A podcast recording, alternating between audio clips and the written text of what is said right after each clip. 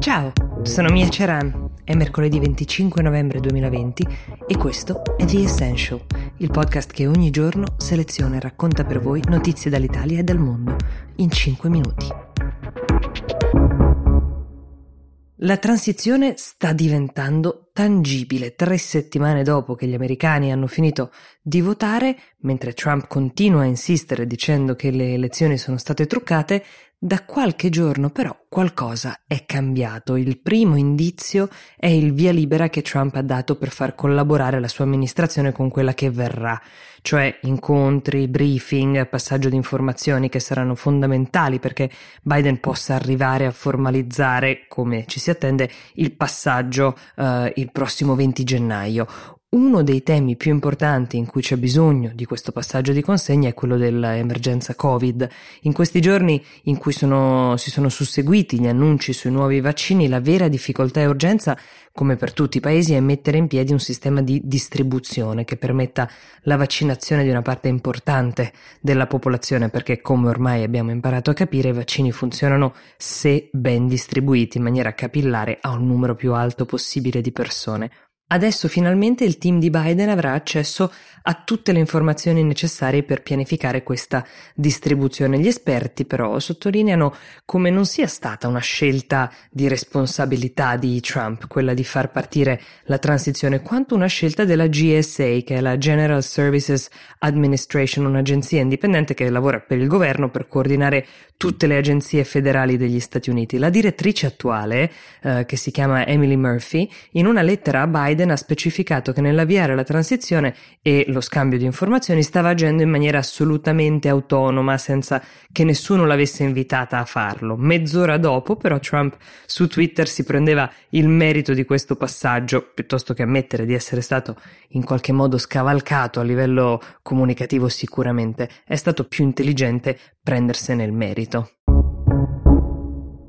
La prossima notizia riguarda quella droga chiamata crystal meth. Se avete visto Breaking Bad è la droga che nel loro van producono i due protagonisti. È stata ed è tuttora una grande piaga negli Stati Uniti, specie perché è molto facile produrla in laboratori casalinghi, ma non è degli Stati Uniti che vi parlo perché in Afghanistan, paese che ha già molte difficoltà di suo, se ne sta diffondendo l'uso in maniera preoccupante. Un tempo l'Afghanistan era noto per la produzione di eroina, date le coltivazioni di papaveri, ed è tuttora uno dei maggiori produttori produttori mondiali di eroina, ma adesso l'allarme si è esteso a questa nuova droga, nuova relativamente, ma c'è un tema di produzione e un tema di consumo. Il crystal meth è molto più economico da produrre rispetto all'eroina e quindi anche da comprare sul mercato. Sono circa tre anni che il crystal meth ha fatto il suo ingresso sul mercato afghano, intanto perché si è scoperto che l'efedrina, che è il principio attivo con il quale si può arrivare al crystal meth, è contenuto in una pianta che cresce spontaneamente in Afghanistan e lo stanno producendo delle comunità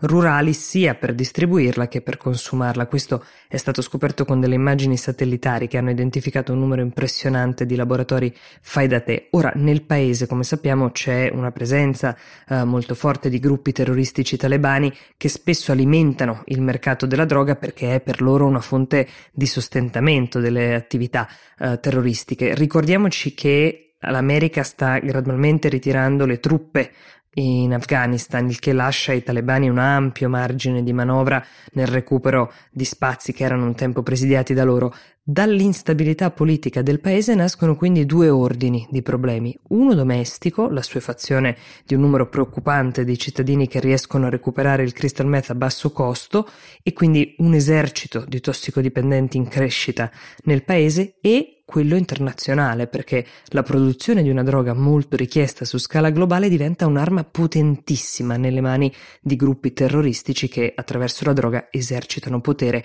e controllo. In chiusura volevo aggiornarvi su quello che sta accadendo in Svezia, che come saprete è uno dei pochi paesi che ha scelto di non optare per un lockdown dall'inizio della pandemia, una scelta a dir poco controcorrente, non c'erano neanche imposizioni, ma solo suggerimenti da parte del governo, incoraggiamenti a rimanere a casa per lavorare quando si poteva, scuole però aperte, eh, magari il consiglio di evitare i trasporti pubblici ove possibile, ma in generale un approccio molto blando, fondato sulla responsabilità civica uh, di ogni cittadino. Un approccio che però non ha pagato per ora in termini di contenimento del virus. Il governo, vedendo i numeri in crescita e la pressione sugli ospedali, ha deciso per la prima volta di introdurre delle regole, quindi otto persone al massimo al tavolo di un pub o di un ristorante, anche se in casa non ci sono restrizioni al numero di persone, solo un invito a non frequentare persone con cui non si vive, nelle palestre possono starci 28 persone alla volta, i negozi sono aperti, è la cosa più vicina ad un lockdown che la Svezia abbia implementato fino ad ora, ma è chiaramente molto distante dall'idea di lockdown che abbiamo noi in Italia o in altri paesi europei. The Essential per oggi si ferma qui, vi do appuntamento domani, buona giornata.